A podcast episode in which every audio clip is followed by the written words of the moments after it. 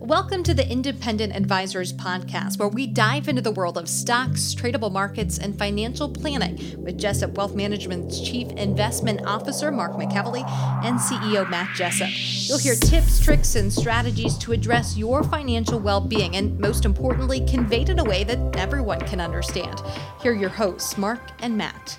Hey everyone, welcome to the 69th episode of the Independent Advisors Podcast, where Matt Jessup and I, Mark McEvily, bring you everything you need to know from the past week in the world of financial markets and financial planning. So, good morning to you, Matt. Good morning, Mark. We are less than a week away from the big day. We are. Yeah. I'm ready. Yeah, I am too. Ready to get it over with. exactly. So I think everybody is, and I think the market is as well. So um, yeah, it's going to be interesting. It will be. Um, but I was just I'm I think I've told people before I'm a listener of the Joe Rogan podcast, and he I was listening to a podcast he was doing today or yesterday, and he said that he's gonna hold a live uh, election night podcast. Well, that'll be so interesting. I feel like instead of watching one of the main media networks, I might just tune into that and see what that's like. So that would be very interesting. Get some pretty hilarious commentary. I'm sure there. I'm sure have some good guests. Yeah. Um, so we'll start with our regular schedule today, just going over um, the performance for the month and the year of the major indexes that we track. And these numbers are as of the market close on October 27th, and the data is from Koyfin. Uh, S&P 500 index up 0.82% for the month of October and up just over 5% for the year. The Dow up, or excuse me, down 1.15% for the month and down 3.6% for the year. The NASDAQ up 2.36% for October and up 27.4% for the year. The IWM ETF that tracks the Russell 2000 index is up 5.6% for the month and down 4.52% for the year. The Vanguard International ETF ex United States up 0.79% for the month and down 5.58% for the year.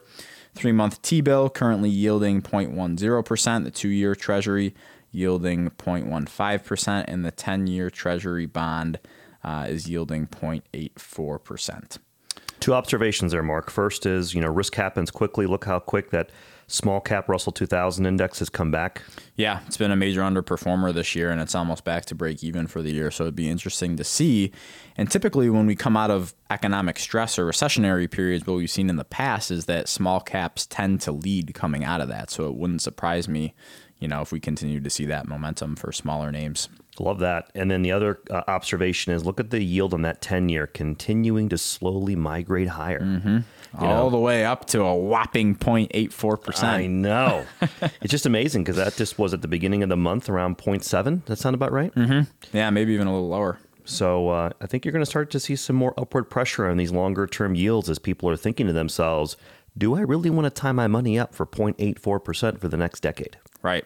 And I think overwhelmingly the answer should be no. And that's why I think you'll see that yield migrate higher. Might not be every month, but I right. think there's be some pressure. Right, because if you think about it, they have to entice people to buy these treasury bonds, right? And yep. people, I don't think, or at least myself, I don't want to settle for 0.84% per year. Nope. So a um, couple of things in terms of headlines and current events from the week. Um, just a little bit on employment. Uh, last Thursday, um, it showed that initial and continuing jobless claims both came in better than expected, and initial claims dropped below 800,000 for the first time since March and at 787,000 we're nearly 100,000 below consensus forecast of 870,000. Continuing claims were just as positive at 8.373 million. Continuing claims were more than a million below consensus forecast. So we continue to see employment heading in the right direction. Um, secondly, COVID case update. Um, obviously, it seems like we're getting spikes all across the United States right now as the seven day average uh, positive test rate and seven day average new case counts, um, hospitalizations, and deaths all made new highs uh, for their current move upwards. The only good news here is that, um, you know, while the U.S. is seeing a huge uptick in, uptick in cases, it's small in comparison to Europe, um, where their you know new cases over the past seven days have more than doubled uh, in two and a half weeks. Um, and there also has been enormous case count growth in Belgium, uh, Czech Republic, um, and kind of elsewhere overseas. So, relative to other uh, countries, I think um, we are not as bad as, as they are doing. Um, and we see that in a chart that we got from Bespoke Investment Research. So, um, the final piece is that we already mentioned election day is next week. So, um, it'll be, again, very interesting to see what happens there. I know that. Um, uh, Judge Amy Barrett was confirmed to the Supreme Court earlier this week, so that gives the courts a 6 3 conservative majority, which I think favors President, President Trump in the event that there is um, some problems with deciding who the clear winner is in the event of a contested election. So, yeah, one of the comment I want to throw out there is, you know, we're starting to get uh, earnings reports right from third quarter, and uh, Bespoke had a note. I'll be talking about it next week the preview was they looked at something called triple plays. And for listeners, that is companies that beat earnings on top line revenue, so what they uh, grossed in receipts, their actual net earnings, and their uh, they raised guidance. So they beat earnings on the top line, the bottom line, revenue, and actual net earnings, and they raised guidance.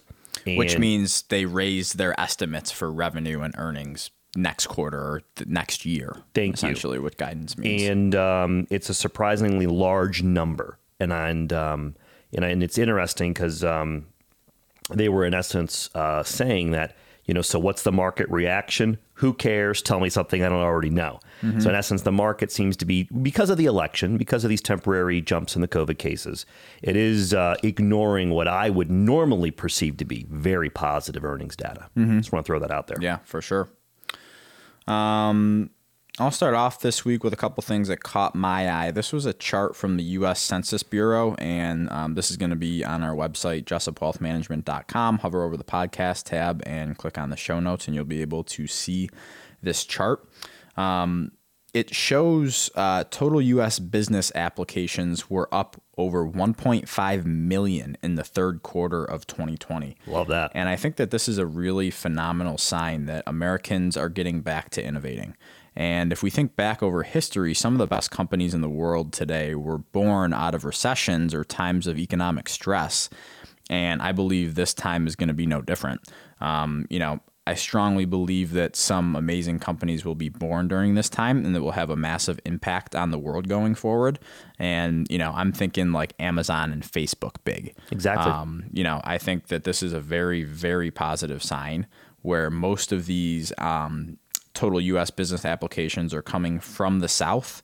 Uh, followed by the West, the Midwest, and then the Northeast. So you can see geographically where these uh, business applications are. But um, I think that's really positive in light of everything that has th- been thrown our way in 2020. Hopefully, we start to see, uh, you know, some positivity coming out of this for people down the road. Absolutely. And I think of stuff like demographics also when I see charts like this, the South, I bet you a lot of that stuff is focused in Florida, the no state tax thing. You're seeing a lot of uh, Texas. Yep, Texas. You know, it's going to be interesting. Yeah, very. Um, second thing that caught my eye was a blog post written by Ben Carlson titled "How Comfortable Are You Holding Stocks for 30 Years?" Uh, and this was on his blog, A Wealth of Common Sense, written on October 6th.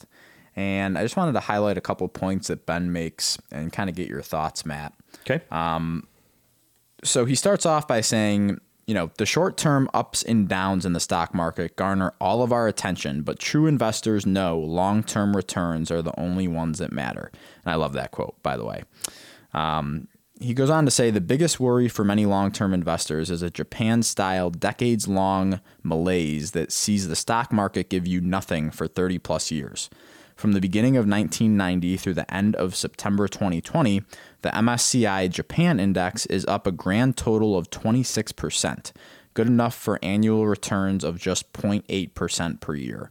Before I go any further, can you just talk about kind of what happened in Japan and do you think that this is likely or is there a prob or a probable chance that this happens in the US?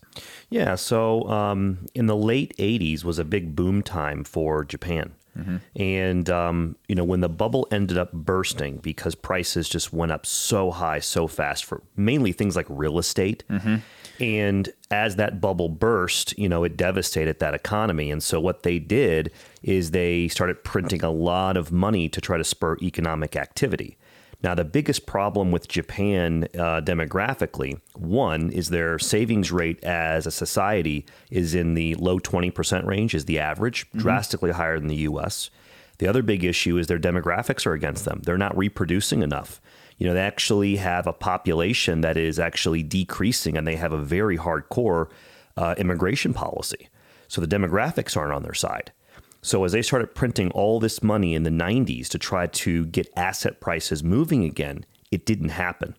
And now they are in what I would call stuck in a deflationary environment. And what that means for listeners is it means prices are actually going down. They're mm-hmm. not going up. And so imagine if you were wanting to buy a business mark or you wanted to buy a piece of real estate, just so listeners can understand the concept. You know, if it's going to get cheaper in a year, that piece of real estate, why would I buy it now? Right. Right. And then so the government, you fast forward, they started to what we call monetize the stock market. So they're printing money to buy stocks. And you know, when that starts to happen, that's a that's a slippery slope, mm-hmm. right? So, so, one can make so let's kind of get into that a little bit. So one can make the argument that we're printing a lot of money right now. So why can't this happen to the U.S.? It very well could, and mm-hmm. I would argue that I think there's a higher chance of deflation than inflation here in the U.S. because of the magnitude of how much money they're printing. Right. Right. Yeah. And I think where the massive amount of printing uh, is a risk is for you know countries that aren't what I would call a reserve currency. So, what are the big reserve currencies in the world? You got the US dollar, you got the euro, you got the yen, and then you have the Chinese currency. Mm-hmm. Okay. And those are the bigger, what I would call the reserve currencies of the world. And those are the ones that are at most risk, in my opinion, of massive printing of money leading to deflation, not inflation. Right, right.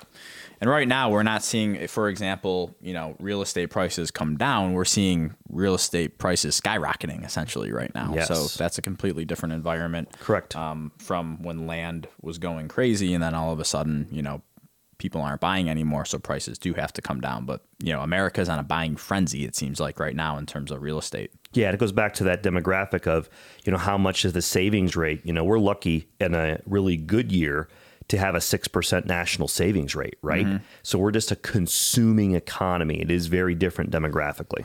Right, exactly. And, you know, if we know the American consumer, they're going to continue to spend. And when you have people chasing fewer goods, prices, prices rise.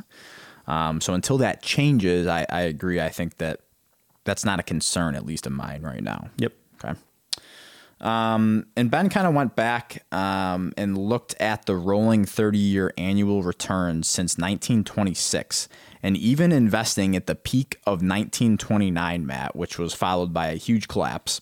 The S&P 500 still returned 7.8% per year over the next 30 years, which is not bad for investing at the worst case scenario we've seen in the US market so far. And that's an annualized. Right, that's annualized for the, the next 30 years. So, you know, obviously, I always say that the worst economic scenario is always ahead of us.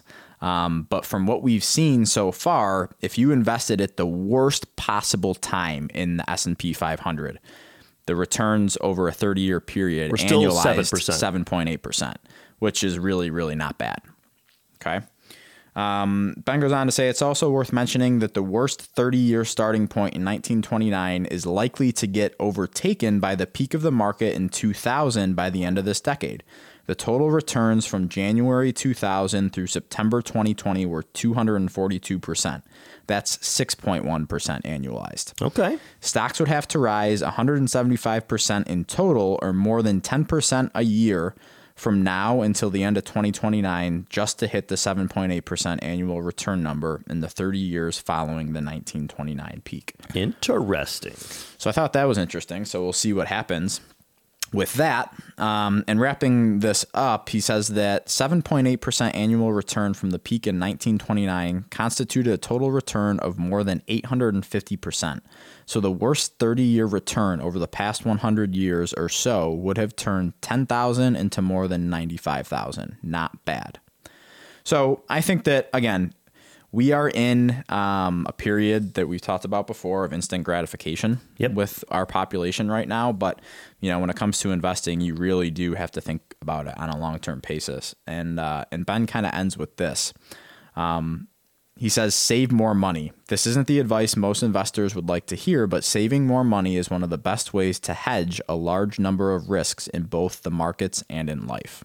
Love that. So, and we've talked again extensively before about how I could feel like I can make the argument that your savings rate is more important than, you know, actual investment returns. It also goes back to what you said in the past at times of stress, focus on what you can control. Mm-hmm. And your savings rate you can control. That's right. Uh, the last thing I had here was it was kind of an interesting fact, and again, I'm not trying to predict what's going to happen with the election because I know that that's impossible. But it just kind of caught my eye. Um, is something that I thought was interesting. It was an article written on superhighway98.com, and they have a bunch of different links to articles on different areas of the economy and different subjects. Um, and they claim that Google Trends has predicted every election since it had its data dating back to 2004 when George Bush defeated John Kerry. And again, take this with a grain of salt. I'm not saying it's going to be completely accurate this time around, but it seems like it has been um, in previous elections since Google had this data. So, this is how it works. By going to Google Trends and comparing the candidates by typing in their last name and the election year, so for example, Trump 2020 and Biden 2020, you can see which candidate is getting more searches on Google. Um, so, before we kind of go into this, Matt, do you give this any weight before I kind of go over the results here? I don't know. usually not. I'm usually a pretty definitive person, you know? Yeah.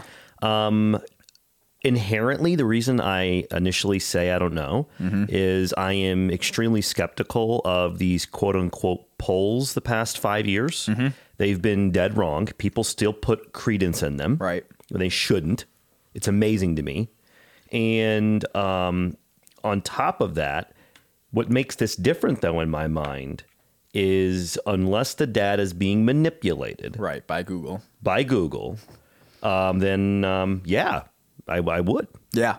So it's um it is really interesting. So we'll go back to start in 2004 when they had this data or they claim again, I haven't verified that, you know, this is completely accurate and Google hasn't manipulated it, but I'm just going off of what this article is saying. All right, okay? let's, let's run with it. Um, So back in 2004, it was George Bush versus John Kerry. And virtually from June, uh, the beginning of June, all the way up until the election, uh, George Bush always had higher searches in Google uh, than John Kerry. And what happened? George Bush uh, was reelected. Here we go. Okay. Going to 2008, Obama versus McCain. Again, uh, the whole way from June uh, of 2008 until the election, Obama was trending higher in searches over John McCain. What happened? Barack Obama won that election. Fast forwarding to 2012, actually, it looks like they were pretty even, uh, Barack Obama and Mitt Romney in 2012, from the beginning of June until uh, July, where Barack Obama started trending a little slightly higher than Mitt Romney and kept that lead all the way to the election. What happened? Barack Obama got reelected. 2016. Now, this one is very interesting. So, I really suggest I link to that superhighway98.com article on our website. Um, so, I would encourage people to check this out. But in 2016, you know, for the most part, Trump was slightly ahead of Hillary Clinton, but it kind of went back and forth from June of 2016 until the election. And then right around the election time, you know, Trump spiked huge in Google searches. Okay. And what happened in 2016? Donald Trump Trump, got elected. So I'm sure everyone's asking the question what's going on with the search trends right now? So for every period from October of 2019 until now, except for in May of 2020, Donald Trump has had a huge lead in Google searches compared to Joe Biden Dramatically compared to all these other charts. dramatically. Now, there is still time for that to switch, but if history repeats, it looks like Donald Trump is going to keep uh, rising in search terms, and therefore one could potentially infer that he's going to win in 2020. Again, I just thought it was really interesting. I don't know how accurate this data is, but I know that a lot of other people, you know, have done research on Google search trends of like COVID related symptoms, and that correlates with spikes in COVID cases and that type of thing. Um, so again, just thought I, w- I would throw that out there. Really interesting just to kind of read through that and see um, if it'll pan out in about a week or so. Um, I'll just throw it out there. My base case is Trump gets reelected. That's my base case right now. Yeah. So, So and very I, and I would have said that if you would ask me that question before you gave me that data, I would have told you that. Okay. Okay. Um, I'll turn it over to you. All right, I got two items for listeners, Mark. I think will be interesting. Um, first one could be a little uh, controversial between you and me, maybe not. Okay. So let's just I'm going to throw it out there. Yep. All right, this is from Zero Hedge. Uh, Fed uh, Federal Reserve Chairman Powell said the Federal Reserve is evaluating the benefits of a digital currency. The Fed has not made a decision to issue a digital currency. So, Mark, uh, this doesn't surprise me. I could see paper currency as we know it go away in the next 10 or 20 years. I would love to know your thoughts. Yeah, I think I th- I totally think that this is going to happen, but I think people are almost taking it too far. I think that instead of just transacting with dollars, it's just going to be digital. There's not going to be a change in how it's valued. It's just going to be all digitally uh, transferred. So, you know, when people talk about all of the you know cryptocurrencies and everything like that, it's literally just digitizing. I think the U.S. dollar, which other than physically exchanging dollars back and forth, you know, I really I don't see this as a as a huge problem. I think that you know someone's probably naive if they didn't think this was going to get brought up and talked about. Sure. But it's I don't think it's going to have any effect on the economy in terms of the value of the US dollar or the value of the digital dollar per se. I think it's it's literally just kind of catching up with the times and that we are advancing technologically and that this is going to be digital eventually. It's a matter of time, in my opinion, and I would be interested to see how much additional tax revenue the IRS generates when they can fully see all the transactions going on. Right. Yeah, and they're probably pushing for that because it's more it's more transparent. You know, you can't you can't um you know if you're if you're a uh, let's take a barber shop for example and you and you're taking cash Can't do it anymore. you know, you can't do that anymore and everything's going to be recorded. So, you know, I could see that happening. I'm not saying that barbers, you know, skirt around taxes or anything, but I'm just saying it's easier to do when you're physically getting paid in dollars. Or a bar that accepts cash only, or when you go to the, Right. the carnivals with my kids, it's always Right. cash. Yeah, and- or tips, cash tips. Yep. You know, so that that's a really interesting point because I so I kind of back up what I said earlier. It definitely is going to have a bigger effect on uh, people than I I think. well, they're going to start paying a lot more tax. Yeah, like a bar a bartender, for example. Do you have to start reporting all that stuff? Yeah, you It's- will. You're gonna be able to see it. That's what part. Of, I think that's part of the motivation. Also, is to have transparency on that. Yeah, I agree. That's a good point. All right, I got another one. You ready? Mm-hmm. Here we go. Hedge funds in general continue their performance struggle in 2020. Mark, this source is uh, Eurekahedge on October 21st. The year-to-date returns for the Eureka Hedge Fund Index year-to-date was up 3.22 percent. Stop the presses. What is surprising to me is that assets under management for global hedge fund industry has rebounded by 120 billion over the first uh, six-month period ending September 2020. So, looking back several decades, especially in the 2000s, hedge funds were kind of generalized in society as what we would call smart money. They're ahead of the curve, right? And from what I've been seeing ever since um, 2010, they've been underperforming for some time. And so, mark your two cents. Well, I think it just goes to show you that you know you don't have to have a PhD or you don't have to be a quote unquote expert to be able to earn average returns in the stock market. You know, I think that these people, I think we're getting to the point, and maybe this is just because I haven't been in the industry that long, but we're getting to the point where people are starting to overcomplicate things. They're trying to find the holy grail, and it's just not working.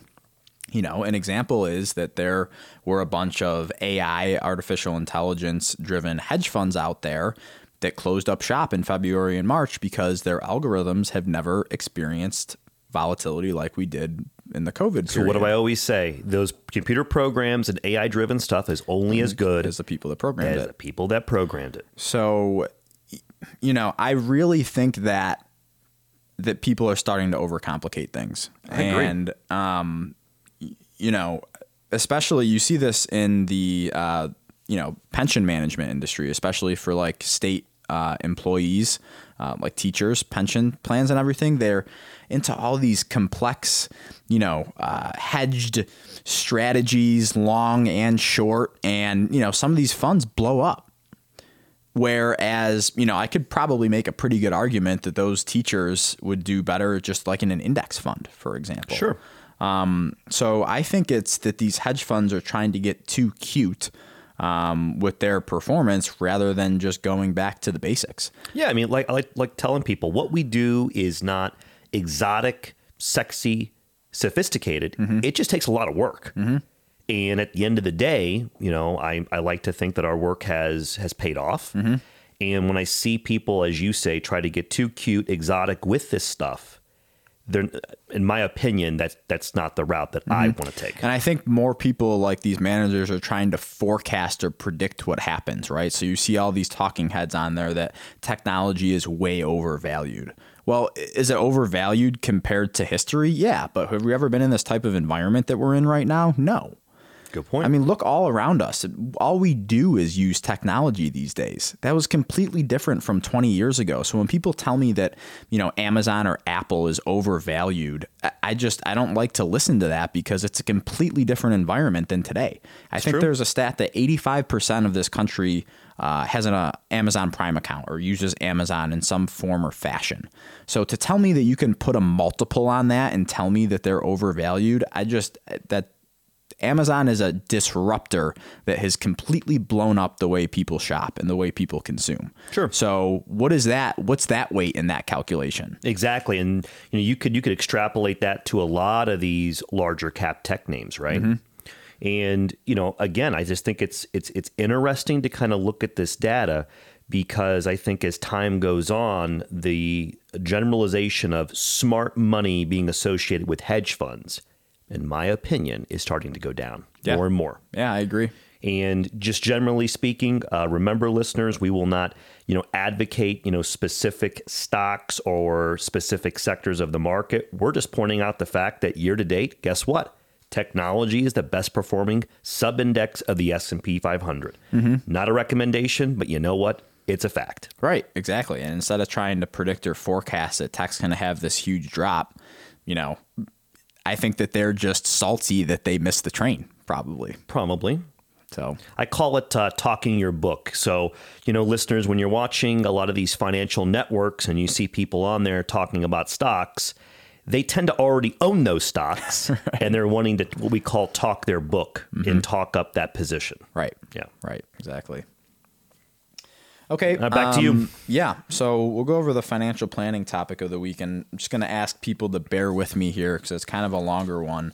Um, but this comes from a blog post written by uh, Nick Maggiulli, and this is titled "How Much Lifestyle Creep Is Okay."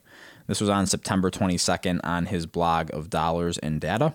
Um, so Nick talks about how much lifestyle creep is okay when you start making more money uh, and when it starts to eat into your retirement savings. So I think all of us are subject to a certain extent of lifestyle creep. Um, but I think it helps to put numbers kind of to a conversation like this. It should be because good. Initially, when people get a raise, they're like, hey, I can spend more money. I can afford a nicer car. I can afford a bigger house. Um, so Nick kind of gets into the data behind this. And he starts out by saying this Imagine you just received a raise at work and now you want to go out and celebrate. After all, you've worked hard and you deserve something nice, right? Maybe you want a new luxury car, a better place to live, or maybe you just want to dine out more often. No matter what you decide to do with your newfound cash, you've just fallen victim to lifestyle creep. Lifestyle creep is when someone increases their spending after experience an increase in income. So that new raise quickly becomes a fancy new object or an expensive new habit and it's gone. So Nick makes the claim before we get into an example here that once you spend more than 50% of your future raises, then you start by you start delaying your retirement. if you want to spend the same amount of money you're spending in your working years as in your retirement years. Okay. All right. So he has an example. The investor's name is Annie. Annie has after tax income of $100,000 per year. Her savings rate is 50% or $50,000, which makes her spending rate 50% or $50,000 per year.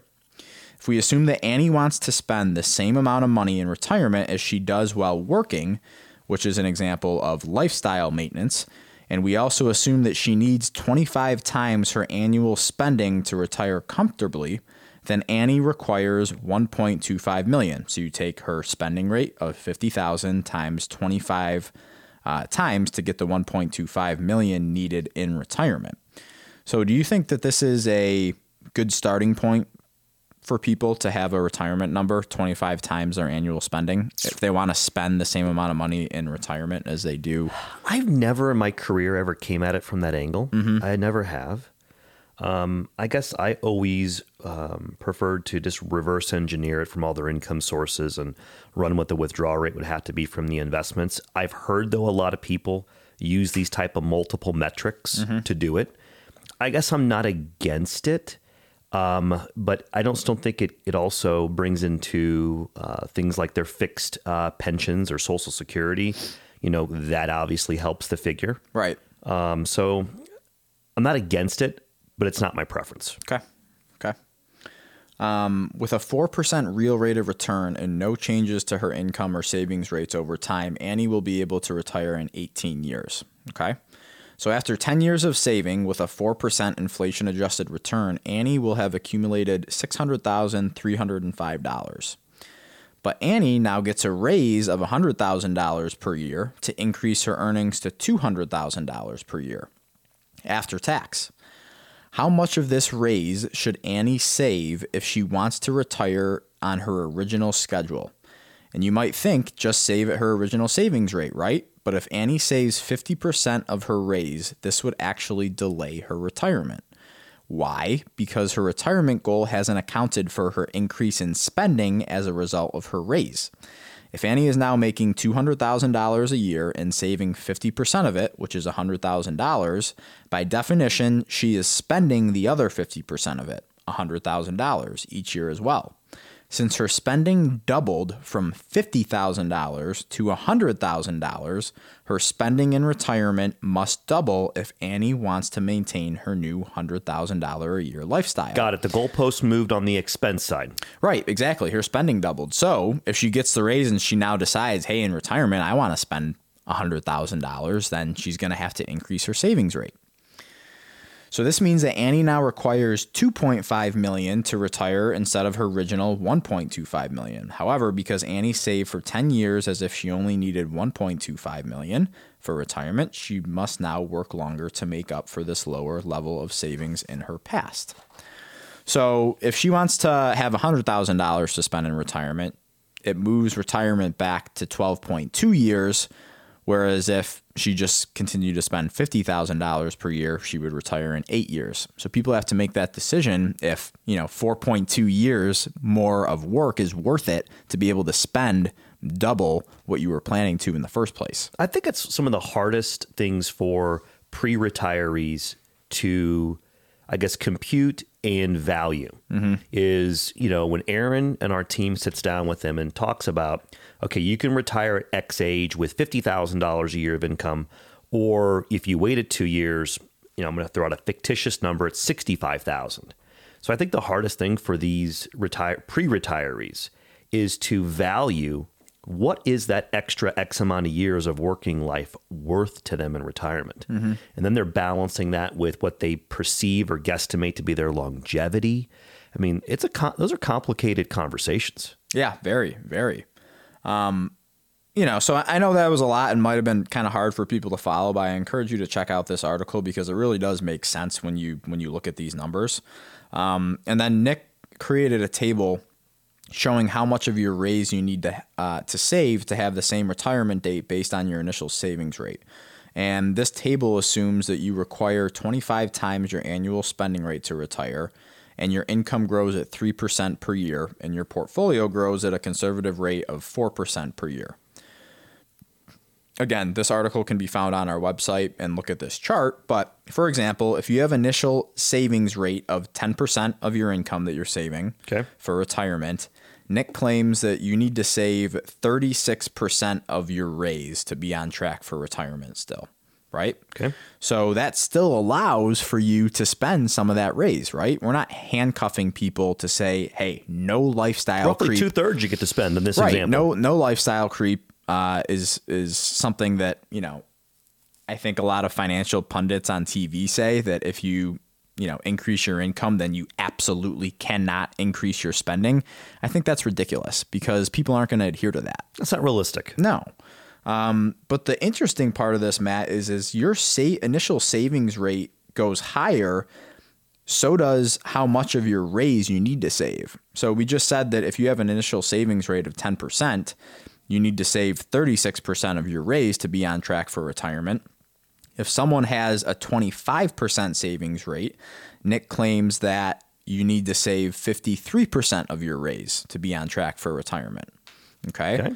So the higher the savings rate, the more Of the raise you have to save. Yeah, exactly, which is really interesting. So, and I think realistically, you know, most people fall between the 5 and 25% savings rate. I think that there's very few people out there that go much above that. So in essence, his table would be helpful. Right. And his initial claim in the beginning of the article that he thinks once you spend more than 50% of your future raises, then you start delaying your retirement. I think that that's a good number for most people. And he goes on in this article to, to say that.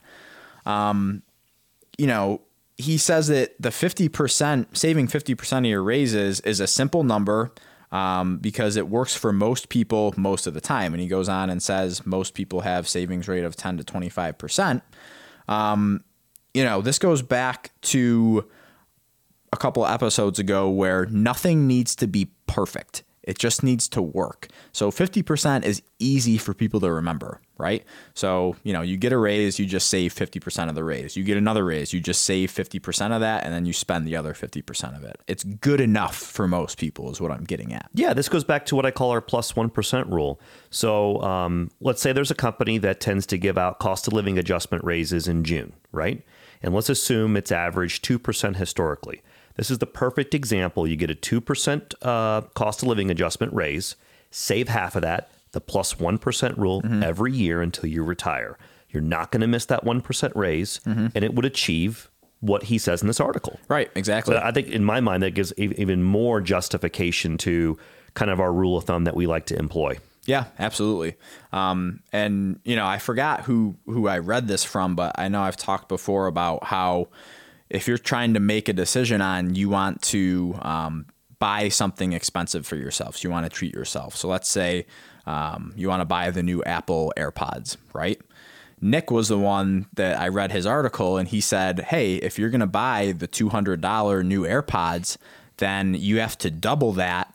And put two hundred dollars into one of your retirement accounts or one of your savings accounts. You talked about that in the podcast before. Yeah. So again, that's another version of the uh, fifty percent rule, right? So if you're going to spend the two hundred on the AirPod, then you have to be willing to contribute, you know, two hundred dollars to your investment account. So Got I it. think that's another easy, good way to hold people accountable. Um, that would not subject them to as much lifestyle creep as as many would think. So um, I know it was kind of a long long-winded uh, financial planning topic of the week, but I think it's something that a lot of people don't talk about that that do need to be discussed because as long as you put numbers to something, um, you know, people can make that decision for themselves. But if they don't know how much they should be saving of their raise and they just decide to spend it all, it might alter their decision if you show them how long it's going to delay retirement if retiring at example 62 is really really important to them Absolutely. So I think it's just a good calculation that people can go through, and I really encourage uh, everyone to check that article out. It's great. Any other items or tidbits you want to go over before we wrap it up this week? No, I'm going to not say much ahead of the election. So we'll see what happens next week and we'll try to tape uh, post election. How about that? Yeah, yeah, I think we should uh, we should do that, and it should be an interesting time, regardless of what happens. And just to re- remind people, what happened in 2016 when Trump got elected, Um, you know, futures were almost down, I think, close to 5% uh, when it was said that he won.